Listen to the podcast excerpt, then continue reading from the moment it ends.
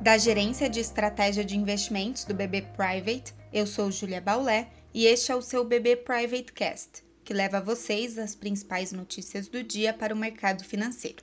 Terça-feira, 29 de setembro de 2020.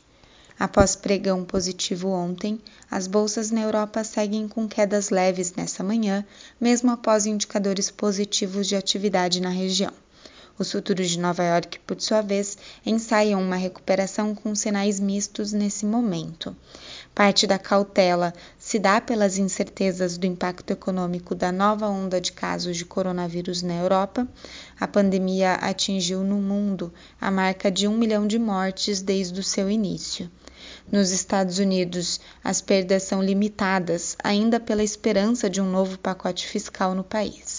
Ontem à noite, a presidente da Câmara, Nancy Pelosi, divulgou a oferta de seu partido aos republicanos de um plano fiscal de 2,2 trilhões de dólares, valor inferior ao pacote aprovado anteriormente, mas ainda maior que as propostas anteriores da Casa Branca.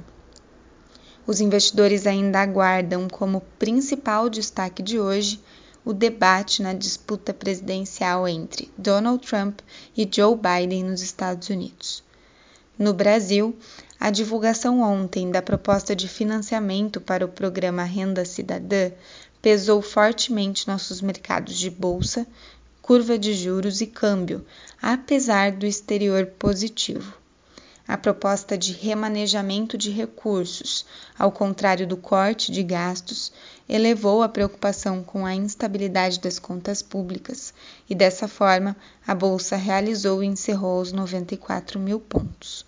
A pressão sobre os ativos deve continuar até sinalizações mais claras que melhorem a percepção dos investidores sobre os riscos fiscais.